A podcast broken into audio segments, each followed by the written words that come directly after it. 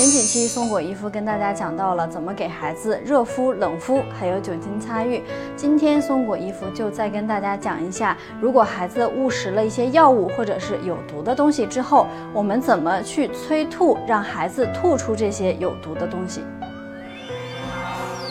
首先，我们要确认孩子意识是否清醒，生命体征是否平稳。其次，我们要确认他吞下去的不是有腐蚀性的酸碱中毒，或者是石油产物，比如说像汽油或者是油漆等等。因为这两类中毒是不可以用催吐的方法来解决的。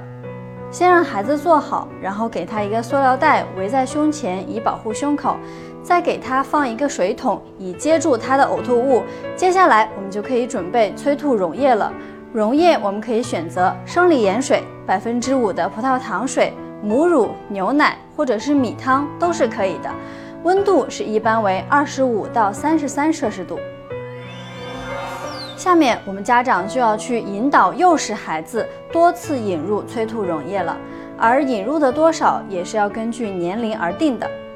像一岁以下的孩子，摄入量是三十到一百二十毫升；一岁到两岁的孩子，摄入量为一百到一百八十毫升；两到三岁的孩子，摄入量为一百五到两百五十毫升；三岁到四岁的孩子，摄入量为一百八到三百毫升。一般孩子在引入催吐溶液之后，就可以把异物吐出来。但是如果他没有吐出来的话，家长这个时候就可以用手指、汤勺的柄部或者是压舌板刺激他的咽喉或者是舌根部，引起他反射性的呕吐，并且可以轻轻按压孩子的上腹部，协助他吐出来。最后，家长要反复的进行饮水催吐、饮水催吐这个过程，直到孩子吐出来的液体为无色、没有异味、清亮为止。一般引入的总量为一千到四千毫升左右。